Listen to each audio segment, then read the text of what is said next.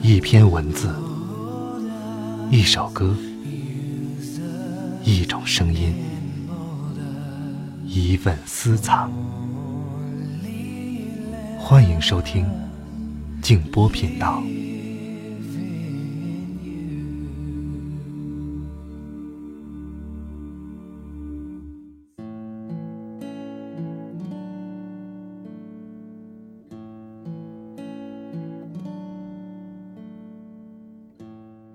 我从不相信命运，不信所谓的可以指引我们的生命征兆。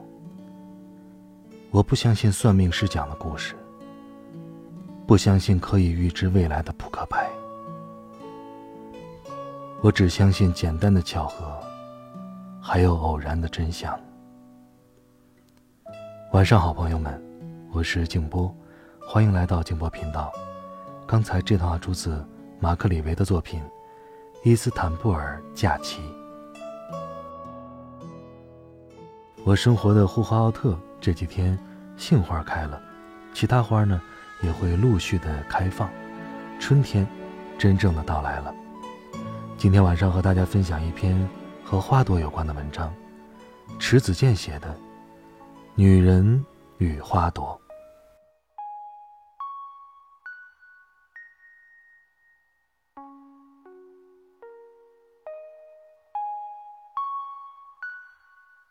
大约没有女人不爱花的。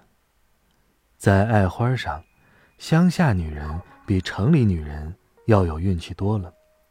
她们可以在自己的园田上种植花卉，譬如在窗前种上一排金灿灿的向日葵，在墙角种上几棵开喇叭形花朵的爬山虎，在菜圃的边缘种上风风火火的矢车菊等等。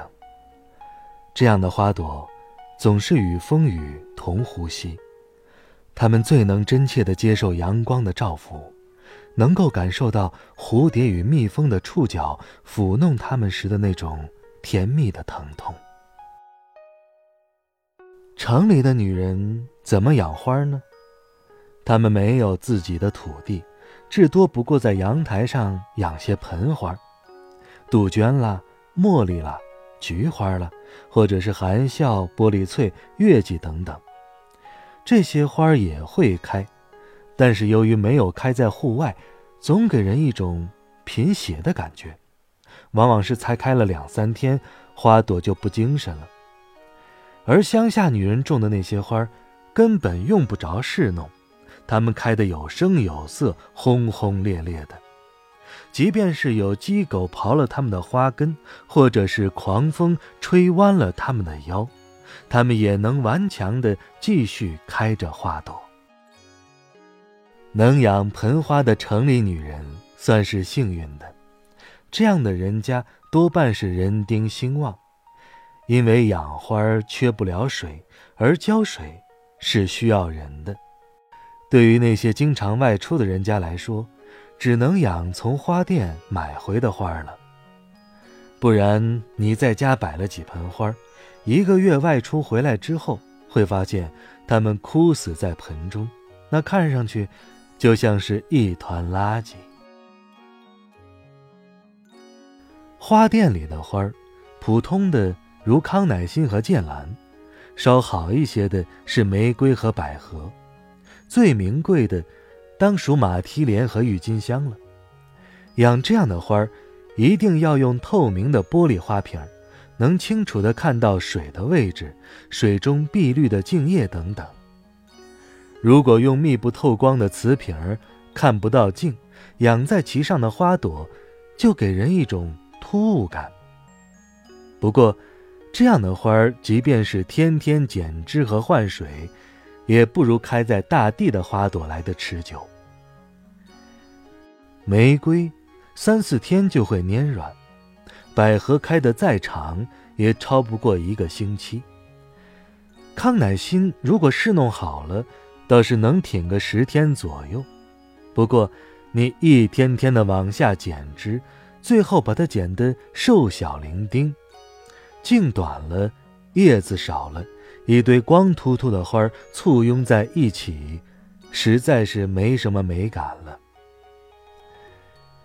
其实，赏花不单单是看花朵本身，也要看它的茎和叶子。所以，古人写的那些赏花的句子，极少有对着居室的花朵抒发情感的。他们大都会去花园或者荒野里赏花，这样的花有了草地或者是山的映衬，有了月光的点缀，有了流水的烘托，才有了灵性和美感。比如，白居易《忆江南》当中的“山诗月中寻桂子，郡亭枕上看潮头”，苏轼《望江南》当中的。世上超然台上看，半壕春水一城花。黄庭坚《水调歌头》中的“溪上桃花无数，花上有黄鹂”。陶渊明的“采菊东篱下，悠然见南山”等等，没有一个不是在大自然中抒发对花儿的情感的。如此说来，居室里的花朵是可怜的，它们没有清风明月的抚慰，呼吸的是室内缺氧的污浊的空气，感受到的是透过玻璃窗疲惫的钻进来的阳光，吸吮的是带着漂白粉气息的自来水，他们的哀愁，又有谁知呢？我们这些爱去买花的城里女人，也许正是用花的哀愁，来给自己换来愉悦的心境吧。女人爱花，是天性使然。我觉得，花儿也是母性的，它水性十足，娇柔脆弱，艳丽而多情。他的这些特点是男性所不能的。这些花儿也喜欢女人柔弱的手指抚弄它们，而花朵的芬芳也滋养了女人。女人的柔情和美丽与他们息息相关。我发现，一个地方的花朵的脾性与那个地方女人的脾性有很大关联。比如，我的故乡在大兴安岭，最常见的一种花是野菊花。这花从夏天一直开到深秋夏霜时节。它的朵儿不大，花心黄黄的、圆圆的、硬硬的，像颗纽扣，而围绕花心的那些匀称细碎的紫色花瓣，看上去是那么的密实浑厚。这些花儿不怕风吹雨打，很皮实，像极了我故乡的那些女人，坚强、隐忍、安静而朴素。在南方，我见到最多的一种花是池塘里的荷花，它们看上去滋润、优雅而娇羞，极似那些身姿婀娜的江南女人。当然了，花朵。并不一律都是好的，也有恶之花有一些漂亮的花儿，却是有毒的，就如同女人群中也有如蝎似虎的人样。但不管怎么说，世界上有了姹紫嫣红的花朵，有了形形色色爱花的女人。这世界才显得丰富多彩。由于爱花，女人还喜欢做些关于花朵的美梦。我就曾在梦中见过比澡盆还要大的桃花，见过一株能开上百朵花的百合。梦里的花比现实的要火爆多了。我想，花朵也许是女人的魂灵，而蜜蜂则是男人的魂灵。当蜜蜂嗡嗡的叫着，从这朵花儿又跳到另一朵花上时，花朵还是静静的待在原处，一如既往的开放着。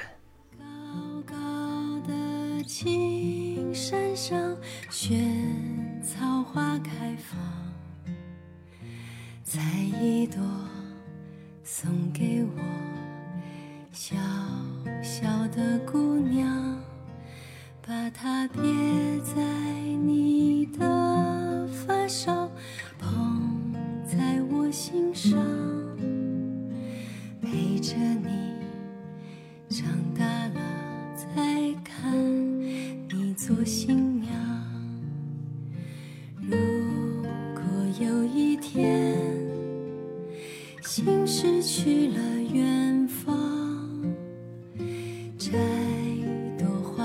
做翅。